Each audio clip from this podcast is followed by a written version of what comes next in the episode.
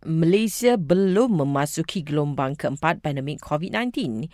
Justru, tegas Presiden Persatuan Pakar Perubatan Kesihatan Awam Malaysia, dakwaan kita sudah memasuki gelombang tersebut adalah tidak benar. Ini adalah sebenarnya sambungan daripada gelombang ketiga ya dan kita belum masuk ke gelombang keempat. Kerana kes-kes ini telah berlaku peningkatan sejak awal dan dilihat meningkat sedikit pada pertengahan bulan Mac sehinggalah sekarang ini.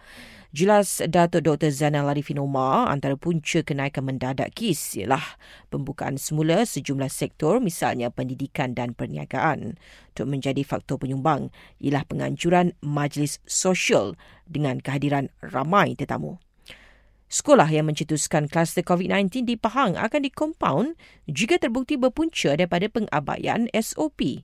Menurut polis Pahang, langkah itu bertujuan membendung penularan pandemik COVID-19 di sekolah. Namun, ia adalah tindakan terakhir. Selepas pelbagai langkah dilakukan, tidak dipatuhi sekolah terbabit. Sementara itu, 83 kluster COVID-19 dengan jumlah 4,868 kes melibatkan sektor pendidikan direkodkan sejak Januari lalu di seluruh negara.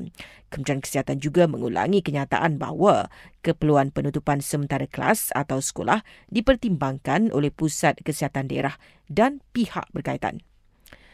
Bilangan jajahan di Kelantan yang dikenakan PKP meningkat kepada 10.